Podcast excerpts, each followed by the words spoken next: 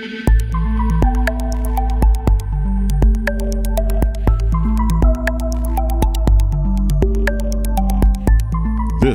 is the Oncozine Brief with Peter Hofland.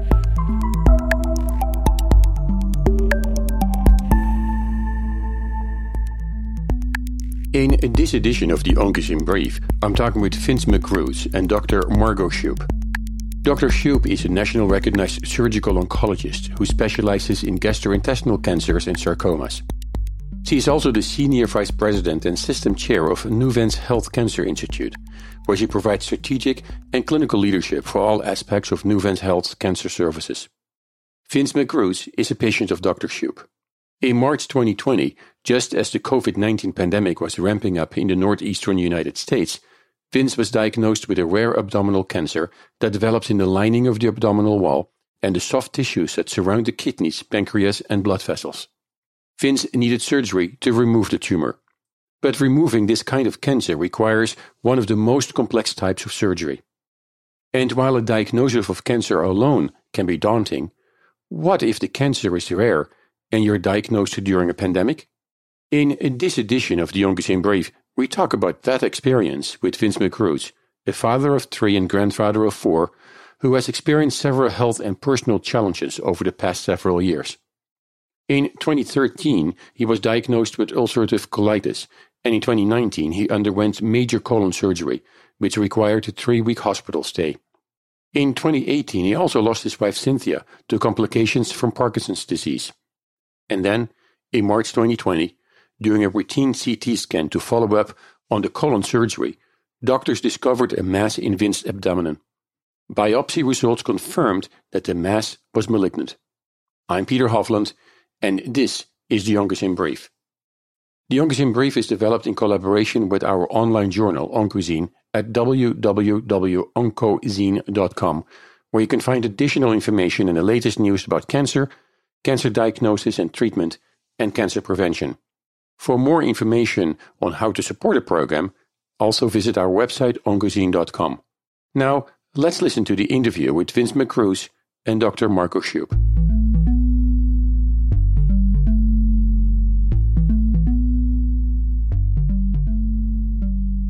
Welcome to the Oncozine Brief. Thank you very much. Vince, can I, if I start with you, how are you feeling today? Very well, thank you.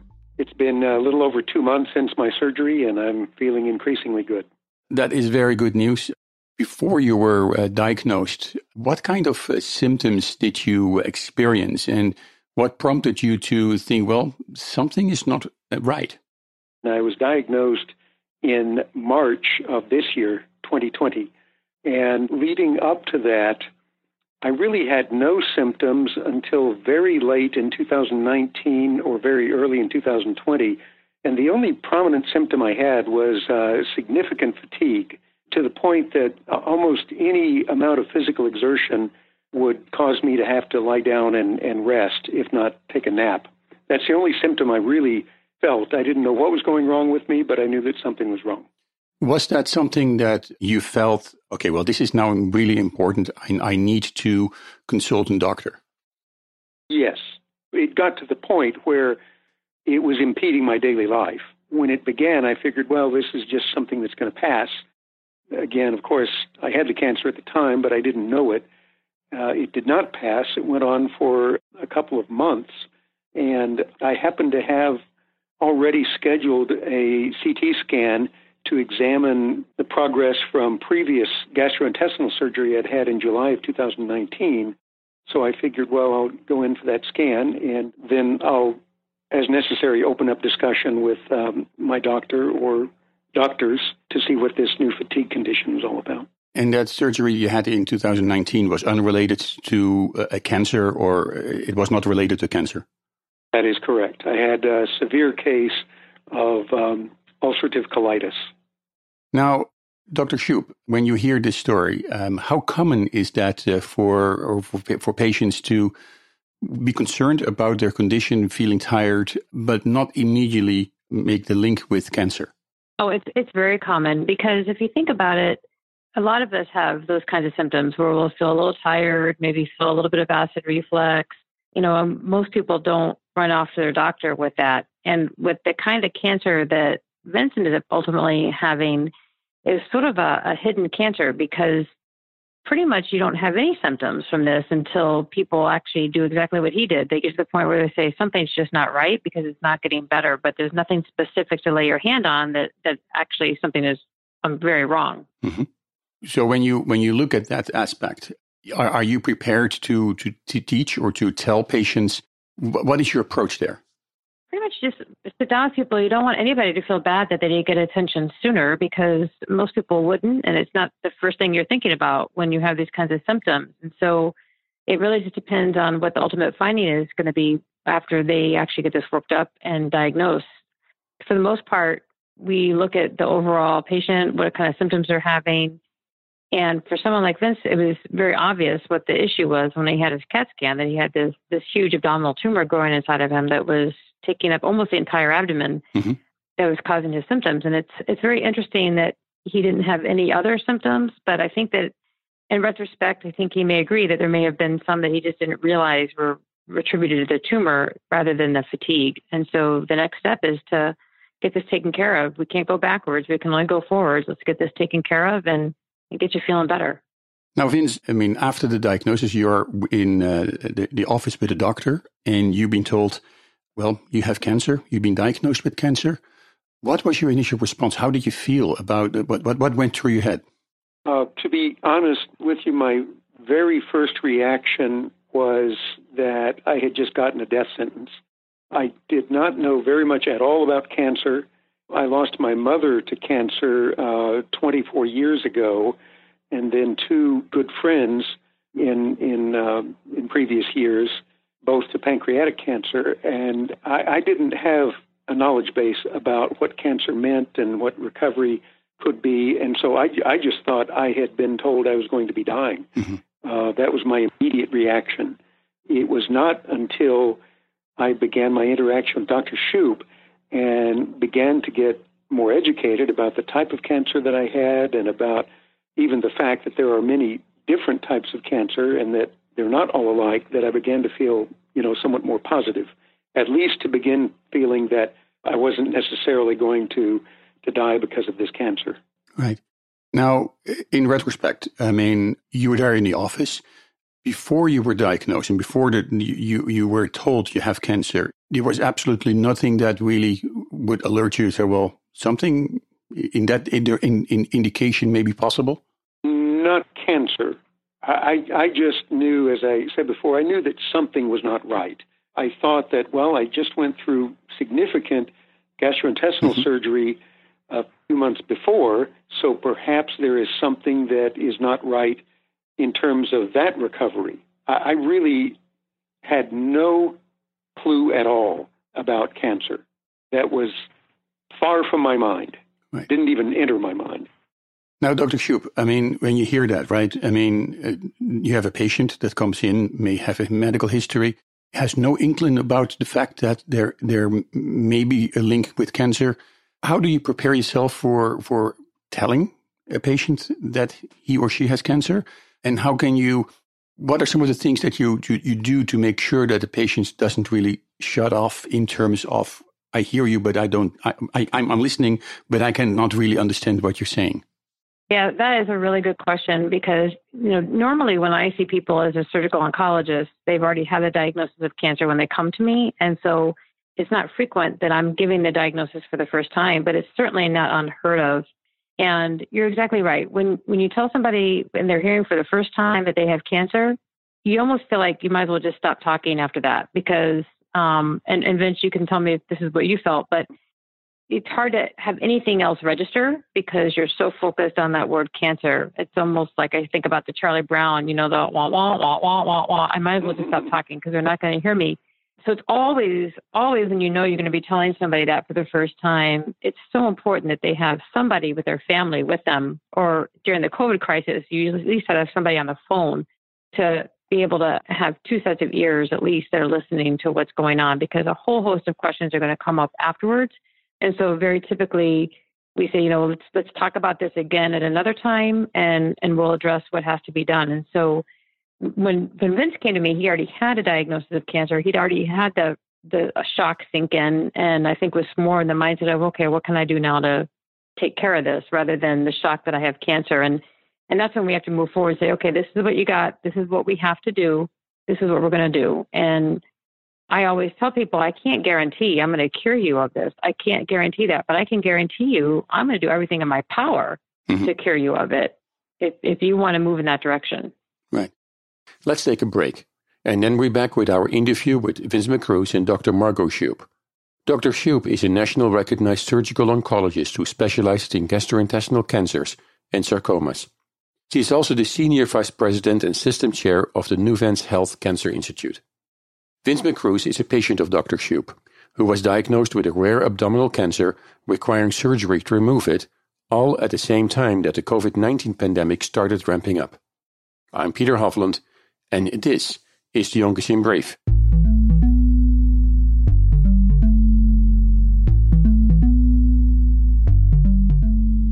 The Centers for Disease Control and Prevention is encouraging cancer patients and survivors to be extra cautious during the covid nineteen pandemic. Cancer treatment, especially chemotherapy, weakens the immune system, making you at higher risk of severe illness. Doctor Lisa Richardson is director of the C D C's Division of Cancer Prevention and Control. Take these steps to stay healthy. Wash your hands often with soap and water. Clean and disinfect frequently touched surfaces daily. Stay home. If you must leave, keep at least six feet between you and others. Avoid touching your face, eyes, nose, and mouth with unwashed hands. If your temperature is one hundred point four or higher, call your doctor. Use C D C's Coronavirus Self-Checker to help you make decisions about seeking medical care. Make sure your caregivers and household members are aware of your higher risk and take precautions. Visit cdc.gov backslash coronavirus and prevent cancer infections dot org for more health tips.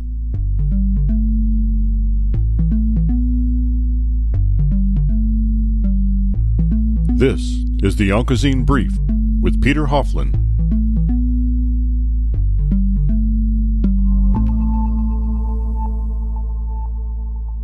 And welcome back. I'm Peter Hofland, and this is the Oncozine Brief. Now, you mentioned COVID, and I can only imagine that uh, for you as a healthcare provider, but also for patients that are actually are going to visit uh, a clinic or going to visit their doctor, a lot of things have changed. Tell me a little bit about that. Oh, well, no, the course of COVID has changed just uh, tremendously, and we're luckily in Connecticut doing all the right things for COVID, so we're seeing a little bit of a swing back to some sense of normalcy, although not quite in the medical profession, but we became, we made rapid improvements and rapid changes very quickly across the system, as most healthcare systems did, to be sure that we were offering the safest care possible. And one of the things that we did for cancer surgery specifically is that we had to really evaluate every single patient that was being considered for cancer surgery to be absolutely sure that the risks didn't outweigh the benefits, because we had, you know, a real need to make sure we protected our supplies uh, for for um, taking care of patients. And at the same time, we don't want somebody to sit around with cancer and not have surgery if it's something that is really going to make a difference immediately. So we had to actually make some very tough decisions at a system level, where we had cancer surgeons all across the system, twenty-five to thirty surgeons twice a week, discuss every patient that we had that had cancer that we would we think should have surgery, and had to decide. It's very painful. We had to decide which patients should go ahead and get their surgery during this era of COVID and which ones can wait or have another form of therapy first instead of surgery. Mm-hmm. Because, you know, some patients could get chemotherapy first or radiation first, or sometimes some other forms of immunotherapy first. For sarcoma, like what Vince had, there really were no other options. The surgery really is the only option at this point. And so it was sort of a no-brainer for our group when we discussed him to go ahead and do surgery. But we've made a lot of changes. We've had to separate our teams um, so that we have two different teams that are taking care of patients at any one time. So if one group got got infected with COVID, the whole team, everybody didn't go down, although luckily we didn't have that happen. We instituted some really extensive disinfecting and techniques, and no visitors were allowed very quickly. I, when I met Vince the first time, he could have a visitor with him, but that was it. After that, I have he's been seeing me by himself, and even with surgery, he had to be by himself. We just couldn't risk having anybody come into the hospital to visit patients who could potentially be bringing a virus in with them. And so that just wasn't safe for everybody else. So ultimately, hospitals have become an incredibly safe place for care. And I think that a lot of people don't understand that. They're scared to go to a hospital, but also they have to understand that it's their people in the hospital are very diligent, very protected. Hand washing happens all the time. And it, the few people now in Connecticut that are admitted with COVID are in a separate unit altogether. And so you're actually probably safer being in a hospital than you are being in a grocery store, to tell you the truth. Well, that, so that's where we've come. I think that is, if you're a patient, that is definitely good news. I'm not so sure if the people that actually do their weekly grocery shopping, uh, if they really appreciate it that much. But anyway, it's it's a good thing to see that you, as as, as part of a hospital a network, a nonprofit ne- network, that you do everything in your power to make sure uh, to consider patients and, and also consider the fact that they are uh, safe and be taken care of. Now, let me switch back to Vince real quick. Vince, of course, you are being diagnosed with this particular disease. We're going to talk a little bit later about what that all is and, and what follow-up was required. But now it's COVID. You are, again, you're diagnosed. What went through you knowing that this is a time of COVID? I mean, what kind of considerations? Uh, what, what, yeah, what, what were you thinking? It's a good question. I certainly, of course, was aware of COVID, but I was so focused on the news of having cancer that my concerns about getting the cancer addressed just sort of wiped away the concerns I had about uh, about COVID. Uh, I was far, far more concerned about the cancer than I was about COVID. Of course, as things developed, COVID became a more clearly serious issue all across the country. But at the time of, uh, of my initial discussions with Doctor Shoup, COVID was just starting to um, to raise its head. I had um, originally thought of going to Sloan-Kettering Institute in New York City for my treatment, just simply because I knew of their reputation. In fact, one of One of my two friends who died from cancer was treated there. And so um, I knew of them by reputation. The more I looked into it, however, uh, the more I became aware that COVID was rapidly becoming a serious issue, particularly in New York City at the time. And so I, while I was most concerned with cancer, I also began to think, well, gee, maybe it's not the best thing that I could do to be in New York City being treated for this. And uh, it was just very fortunate for me that Doctor Shoup reached out to me at that time, because I was I was investigating Sloan-Kettering. I had a discussion with one of their doctors. They could not guarantee getting me into uh, Sloan-Kettering very rapidly. When I had the discussion with them, it was going to be at least two or three weeks, and even that was not guaranteed. And all the while, the New York City COVID picture was getting worse and worse by the day. So Doctor Shoup uh, arrived on the scene, and, and I was incredibly impressed with her and how focused she was already and knowledgeable of my case. And we had not even, before the first meeting, ever spoken or, or met in any way. So at that point in time, I became much more concerned with getting in ASAP and being treated by Doctor Shoup. So uh, when you... Um You had concerns about COVID, but I mean, if I understand it right, I mean, it was more important for you to make sure that your cancer was being treated. Yes, the cancer was the far greater priority than COVID was at the time. Now, go back to the time that, that you were being diagnosed. How did your children, your family respond to to to the fact that you were diagnosed? And, and how did they become a, a potential support for you? They were, to state the obvious, they were very concerned. I would say especially my two daughters. I have a son and two daughters. They're all adult children. They're all out on their own, married and lives of their own. But they were very concerned about me, particularly in the context of having just lost their mother, my wife, uh, in November of two thousand eighteen. Mm-hmm. So I think the immediate reaction, especially of my two daughters, was, we've just lost our mom. Now it looks like we may lose our dad. Very emotional. My son was, was more steady about it. Uh, he's my oldest and uh, is also a doctor, so he's used to seeing serious medical issues and, and treating them. But they quickly they quickly reacted in a more positive vein. They didn't spend a lot of time and energy on worrying and, and stressing about it, they quickly got into the mode of, well, it's all going to be okay, mm-hmm. Dad. We're going to fight this. We're going to succeed, and, and we're going to be there with you through, throughout all of it. So uh, they, they quickly formed up as as a key part of my support. And, of course, that was important for you. Now, let me switch back to Doctor Shoup. When you look at COVID, uh, you look at a, a, a cancer patient, uh, newly diagnosed, and you look at the potential for family support. How important is that family support in, uh, in normal circumstances to help the patient, but potentially also help the, the, the physician team to, to, to help the patient in that respect? So basically, uh, part of the collective. How important is the family of patients in that case?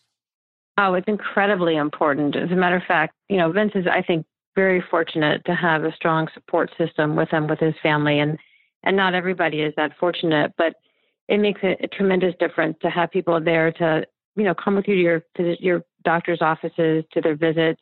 I actually encourage patients' families to stay with them while they're in the hospital, because I think it's very helpful to have a family member around as as you know, people come through the room and tell the patient what's going on. It, again, another set of ears, somebody else to be your advocate during the whole time of your care, and as you're considering care, it's just tremendous. And then not to mention going home after surgery, you know, people are not back to normal right away. It takes weeks to get there, and you have to have somebody who can really help you get better without pampering you too much. We don't want people to go home and, and be treated with kid gloves. They have to get up and move around and get strong, but it's so important to have a strong family support. It's very challenging to us um, when we take care of patients who don't have that, because we need to get them the same kind of care as everybody else, but sometimes trying to figure out how to get them um, the kind of support that they need involves bringing in our social workers and other people to really to really support them. And it's just so nice when they have a family around, family members that can do that for them. It's incredibly important. Now, COVID is, is here. This COVID change this approach, or what kind of impact? Um, in fact, you mentioned earlier that um, Vince came by himself. There was no family allowed or no people allowed around him in that respect. How how does that impact, and how does that change your role and, and the role of the physician team under these conditions? I did um, the very first meeting I had with him. Um, he did have, I think his daughter was with him, if I'm not mistaken. And the, during the follow-up times and, and during surgery itself and, and during the recovery part from surgery while he was still in the hospital, uh, we were not allowed to have any family members come in then. So we really did everything we could to communicate with the family as much as possible. Uh, like he said, his son is a physician, and I spoke to his son frequently mm-hmm. before surgery and after surgery, because he has the best uh, idea of how to translate the knowledge that I'm telling about what's happening to the rest of the family members, since he's a physician in the family, which is always really helpful to have somebody who's in medicine in the family. Right. Have that.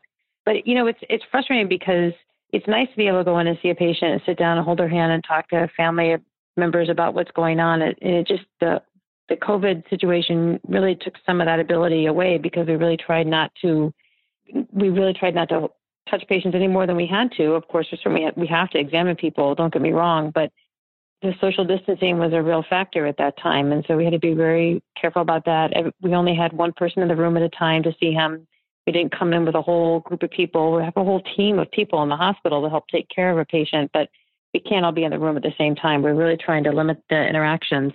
So it really did change the way we take care of patients, but we certainly, the, the care was not compromised in any way, shape, or form. We still followed all the same kinds of things that we normally do as far as getting them out of bed and moving and, and interacting with the family as much as we could. We just had to do it by phone calls rather than in person. Right. And and of course, that's, that's the biggest change. And, and I like it that you say that the actual care did not change. Um, the fact that you were able to to provide that care even under potentially more difficult situations.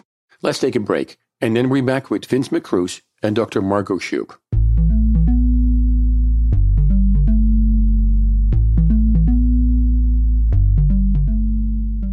Sarcoma. Odds are you've never heard that word before. But for the forty people diagnosed with sarcoma every day, it is a life-changing word. Life-changing and devastating, because sarcoma is cancer. Sarcoma is a cancer of bone and soft tissue more prevalent in children than in adults. More than six thousand people lose their lives to sarcoma each year. Treatment options for sarcoma are limited, and new therapies are desperately needed. More research and increased awareness is necessary to find a cure for a cancer that you probably didn't even know existed until now. Through awareness, advocacy, and research, the Sarcoma Foundation of America is determined to help those affected by this forgotten cancer, to bring hope to the children and adults whose lives are forever changed by a word they had never heard before. Please help us in the fight to find the cure for sarcoma. For more information on sarcoma and the work of the Sarcoma Foundation of America, please go to cure sarcoma dot org.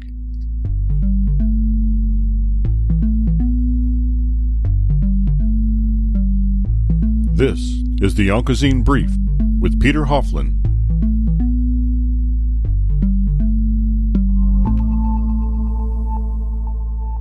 If you're just joining us, this week we talk with Vince McRuiz and Doctor Margot Shoup. Doctor Shoup is a nationally recognized surgical oncologist who specializes in gastrointestinal cancers and sarcomas. She is also the Senior Vice President and System Chair of the Nuvance Health Cancer Institute. Vince McRuiz is a patient of Doctor Shoup, who was diagnosed with a rare abdominal cancer, requiring surgery to remove it, all at the same time that the covid nineteen pandemic started ramping up. Now let's let's talk a little bit about the, the kind of cancer and about the, the diagnostic. Uh, in, in, in, the fact is that this is a rare form of cancer he was diagnosed with. It is. Um, it's, a, it's called a retroperitoneal sarcoma. Sarcomas can uh, be located in several different places in your body. His was in the abdomen, and that's why we call it a retroperitoneal. It's just a fancy word of mm-hmm. way of saying sort of in the abdomen. It's a rare form of cancer, but it's not unheard of, and it's very important that you know you, you, the treatment is taken place by people who actually specialize in this, because it's not uncommon for a physician to go their entire career and never see this type of sarcoma. I was very fortunate before joining Nuvance Health. I had, back in my training, trained at Sloan-Kettering Cancer Center, where we saw a lot of these. And so sarcoma has become one of my areas of specialty, which is the reason why he ended up with me in the first place, is because there's not a lot of people, not a lot of surgeons around that are comfortable doing this type of surgery. One of the frustrating things about rare cancers is that we just don't have as many treatment options available, because we don't have as many clinical trials available, because there's not enough patients to go into these clinical trials. And so we um, really, the sarcomas right now, for the most part, and the, sometimes there's some other situations that may warrant giving radiation up front, but for the most part, we treat with surgery up front to remove the entire tumor. It's rare because it develops really just from the surrounding soft tissue, some of the fatty areas, and some of the muscular areas within the abdomen. It's not coming from a specific organ per se. It's not coming from your colon or from your stomach or from your lung. It's just coming from the surrounding tissues, which is what makes it a, a rare tumor. And there's all kinds of different types of sarcoma that um, are all treated a little bit differently. And he had really the most common subtype, which is called a liposarcoma, which means it really is coming from uh, the surrounding fatty tissues more than anything else. And again, this is a very difficult to, or a rare disease. Um, if you look at, at, at and compare it for other forms of cancer, how many people in the United States may get this disease uh, if you compare it for other forms of, of, of cancer, from breast cancer to prostate cancer to other forms of cancer? If you compare that, I mean, what does it mean in terms of numbers? It's only about one percent of all cancers. So that's how rare it is. It's uh, very uncommon. So again, you're, you're, you're specialized in sarcomas. You see the patient. How do you explain to, to a patient what this disease may be and how it might impact them in, on the long run? Yeah, so this, this type of cancer is, because it's rare, we, we don't actually, like I said, we don't actually offer typically chemotherapy or radiation along with the tumor resection. Instead, we do surgery up front and remove the entire cancer, which is very important that we get all of it, which is mm-hmm. why it requires such an extensive surgery, because the tumor tends to be stuck to some of the surrounding organs, and we try not to remove any more organs than we have to with this. Uh, sometimes it's stuck to some major blood vessels, and we have to really carefully dissect it off the, the blood vessels. In Vince's case, it was also stuck to his tumor and his adrenal gland, and so we had to remove those as well, which is not uncommon for this type of surgery. And so now that the tumor is completely removed, we have to really closely monitor him to make sure it doesn't come back, because they can. There, there's sneaky types of cancers that they can show up again at any time. And so he's getting very frequent follow-up C A T scans, which he'll continue to get for the rest of his life. as we continue to keep an eye on them, just to make sure they don't come back. And, and the fact that this whole process takes place, it's, it, it's based on the fact that it's a very complex disease that you've explained, right? Now, you mentioned about Spencer's surgery. What what what happened during his surgery? Surgery was about four hours. Um, we removed, the tumor was over twenty inches in size. That was one of them. There was two others. One was about eight inches and one was about five inches in size. And we had to, like I said, we had to remove his um, one of his kidneys and adrenal gland because they were in, involved with tumor as well. And so that was necessary to get the entire cancer out. Um, and then it just required very careful uh, removal of this off some very important other organs that we didn't end up having to remove, which is very important. We were able to preserve the major vessels, um, the, the aorta and the vena cava, the two, much, two most major vessels mm-hmm. in your body that this was resting right on top of. And we had to dissect it off of that. Also his colon. And it wasn't, uh, we were able to move it away from his spleen and other organs as well. And so that's what makes it a four-hour surgery, is the fact that we had to be very careful to remove the entire op- the entire tumor and not to damage the tumor at the time. We don't want to get into it, spill it anywhere. We want to move it all in one, all in one piece and preserve as many of the surrounding organs as possible. Right. But he did great with surgery. He surgery was very smooth, was very uneventful. He did not have to go to the intensive care unit after the surgery. He went to what we call as our step-down unit instead, and he uh, really, he did great from the operation itself. But again, it's a major surgery. I mean, there's a lot of things that go, that could go wrong. I mean, in this case, fortunately, it didn't go wrong. But it is important oh, to re- yeah. Lots could go wrong. it's, it's it's it's definitely very. I mean, obviously, it's a very ha- very risky and very uh, complex piece of surgery, uh, which involves a lot of different aspects. In, in of course, now then comes recovery. How do you do you help a patient to go through this? So we actually get him up out of bed as quickly as possible. Even the night of surgery, I believe he was sitting up into a chair, and then get him up walking around, try and get him stronger right away, because he was unable to really get himself very strong going into surgery because of the burden of the tumor was taking so much right. of his energy. So we had to get him a lot stronger after surgery, and we were able to do that. He was up walking. Um, we get him a breathing machine to work on. We give him blood thinners that he's on for about a month just to make sure he doesn't get blood clots. And luckily, um, he re- recovered so nicely that he was actually able to leave the hospital, I think, in about four days, if I'm not, is that correct? Was it four days you're in the hospital? I had surgery on a Monday, and I left on Friday afternoon. Mm. So we call that four days, you know, each day, Tuesday, Wednesday, Thursday, Friday, that, which is great. I mean, because I think the quicker people can get out of the hospital, the quicker they're going to recover, because it's just easier to lay around in bed when you're in the hospital than when you're at home. Um, and we actually follow him up very very closely on many occasions and did lots of phone calls. I think we had a couple of telehealth visits, actually, rather than having him come in. I was able to talk to him with uh, FaceTime a few times after surgery just to see how he's doing and make sure he's on the right road for recovery. So now, now go back to Finn's real quick. I mean, you are after surgery. Tell me a little bit about your recovery. I mean, we've heard Doctor Shoup's kind of story, but tell me a little bit about your experience. Yeah, so got out of the hospital after a very short period of time, and I felt, after the surgery, I felt good, but I was incredibly weak. It was amazing to me how much weaker I had gotten after the surgery. Walking was very difficult. There was some localized pain with the incision, but no other pain, no internal pain, but it was just very hard to get around.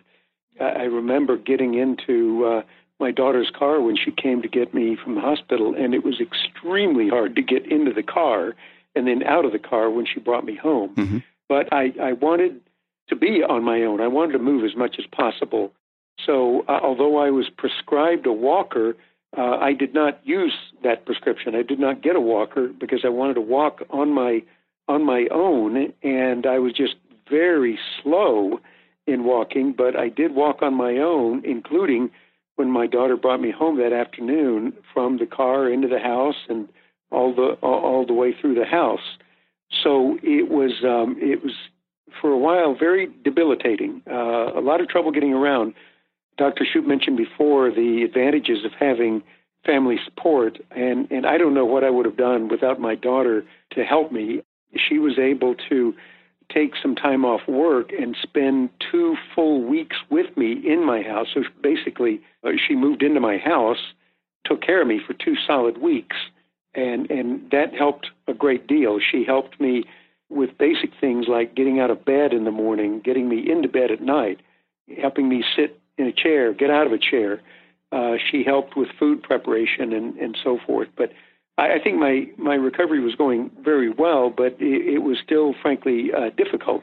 Um, and, and the assistance made a, a huge difference. Now, Doctor Shoup, when you hear Vince's story, how common is, is, is what he describes as, as, as weakness, as things going slow? Um, how common is that for patients after surgery, especially with this kind of surgery? Very common, uh, very, very common. I, we tell people that don't count on feeling well again for about four to six weeks. I mean, it really takes that long to start feeling like you can get going again and, and get doing, taking care of yourself again. I personally don't let people go home to be alone after this surgery. I think it's unsafe. And so we made sure that he had somebody that was going to be with him when he went home, because you just cannot go home and be living alone after a major operation like this. And so when patients don't have family around to help them, then we have to figure out another place for them to go, to a rehab center, or, you know, sometimes even to a nursing home. They, you just cannot go home and be alone. As I think this, Vince can testify, he just would not have made it if he had done that. It would have been too challenging. But it does, it take, this is very typical. These are big operations, and just because surgery is over, it doesn't mean you're home and you're back on your feet and back to normal again. It's another four to six weeks of recovery at home. Let's take a break, and then we're back with Vince McRuiz and Doctor Margot Shoup.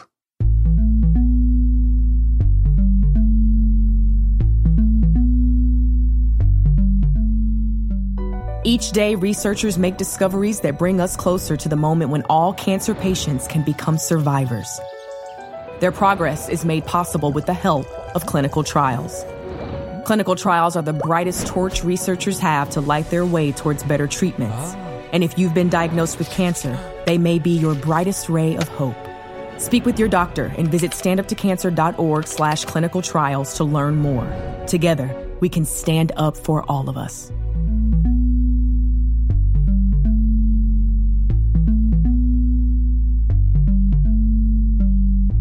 This is the Oncozine Brief with Peter Hofland.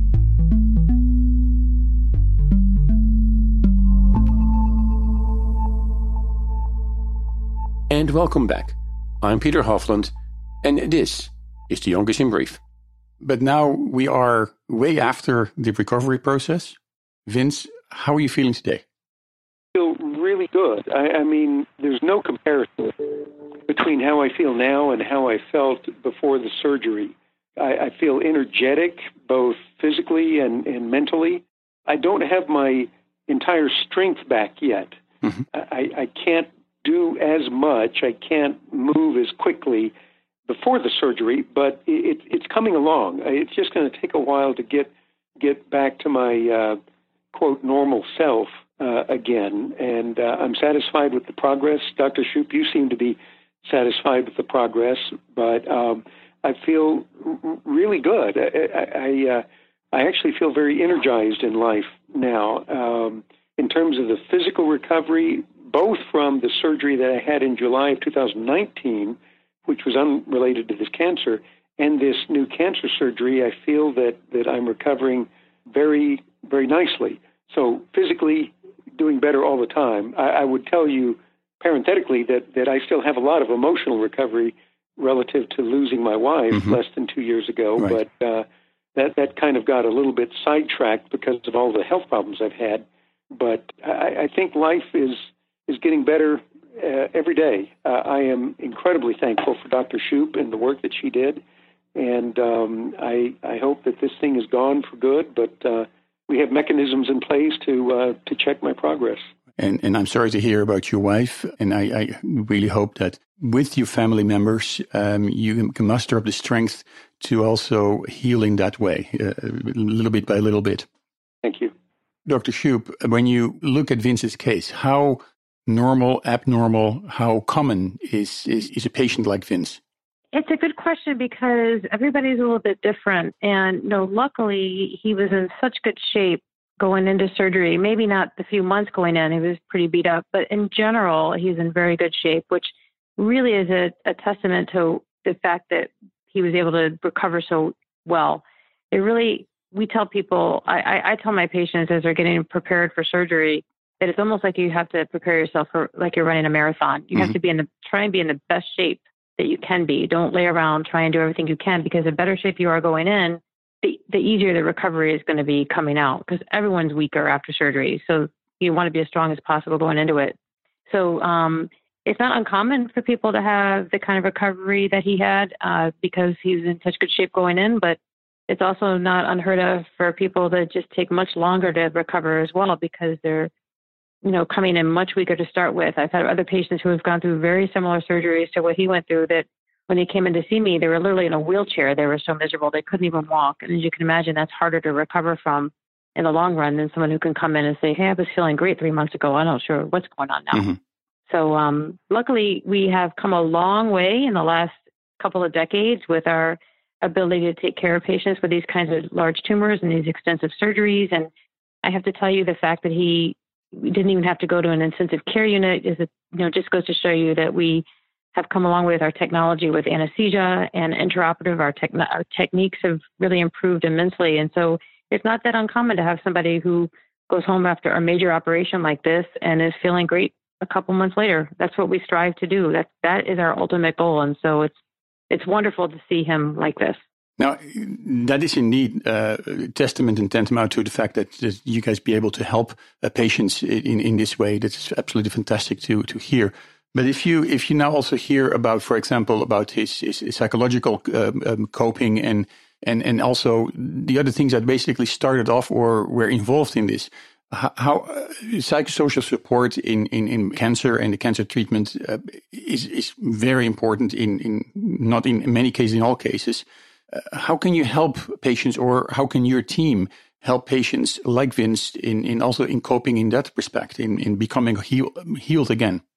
Well, we have a really great team. I you know I ride the shoulders of a lot of people that work with me. It sounds like I'm getting all the credit, and I really shouldn't be, because not only have a medical oncologist that is helping us to follow him, but we have a really good group of, we have social workers, we have dietitians.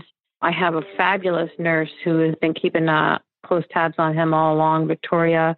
I have a medical assistant that works with us. So it's a whole team of people that are there for him for whatever his needs could be. If he needed a genetic counselor at Nuvance Health, we have genetic counselors as well. So it's it's a lot bigger team than just me. It's just I sort of am the quarterback of the team that helps make things happen. And we have so many people that he can reach out to, or that we can reach out to him to help him get through any kind of other issues that he may have. Mm-hmm. And and and even under COVID, uh, with COVID, seems that that you be able to successful uh, help patients, manage patients, get them get them out of the hospital um, as soon as possible, get them healed. Um, that's obviously a, a very good point. And and now looking towards uh, the future, uh, Vince, uh, from from your perspective, a bright future, well, relatively bright future. It definitely is bright. Uh, I, I tend by my nature to concentrate more on the positive than the negative, and there is a lot more positive in my case to. to focus on than there is the negative. The big negative, of course, is that I have cancer and it may return. I hope that it doesn't, but it could. Um, but it, it really is, I think, so far, a very positive story. And, and frankly, my life is a positive story despite the, you know, the losses and setbacks. So uh, I feel good about living. I want to continue living. I have a lot to live for. And um, yes, to to net it out, it is a positive story as far as I'm concerned. Okay, well, on that positive note, thank you, Vince. Thank you, Doctor Shoup, uh, for uh, joining me this morning with uh, the Oncozine Brief. I wish both of you well. Well, thank you very much. And it's been a pleasure talking to you, and it's always a pleasure talking to you, Vince, as well. Certainly. Same here, Doctor. Okay, thanks very much.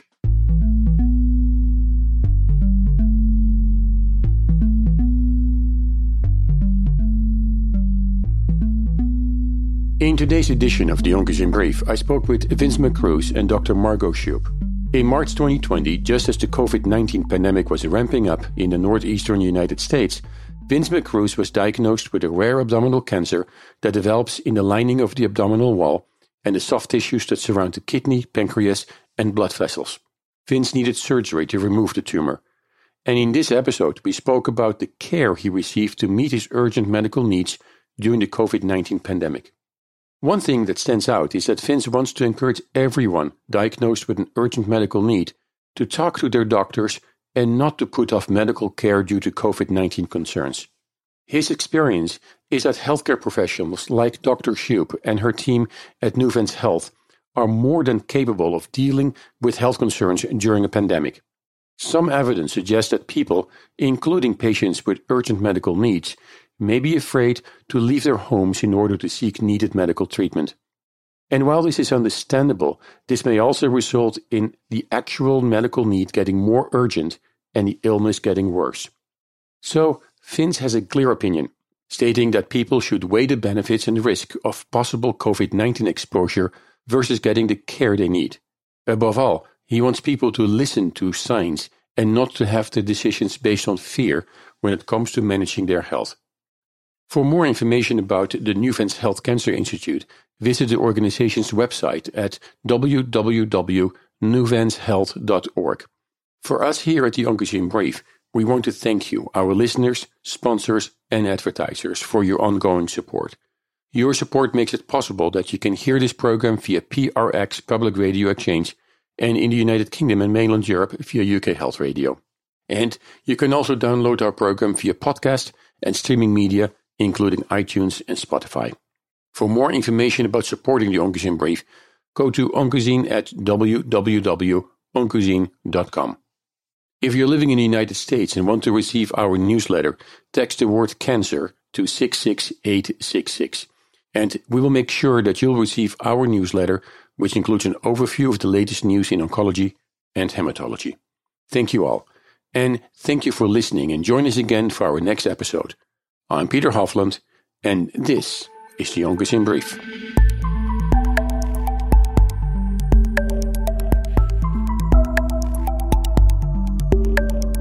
The Oncozine Brief is produced for Sun Valley Communication by Peter Hofland, Sonia Portillo, Evan Wendt, David Kaler, and distributed by InPress Media Group. Support for the Oncozine Brief comes from listeners of this station and our commercial underwriters and advertisers. For more information about underwriting and sponsoring options, visit our website at oncozine.com forward slash underwriting. The Oncozine Brief contains health and medicine-related information and is provided for educational and entertainment purposes only. The content is not intended as a substitute for professional medical or health advice and does not replace your doctor's advice. Your doctor is the best person to answer questions about your personal health. If you hear something in this program that doesn't agree with what your doctor has told you, ask him or her about it.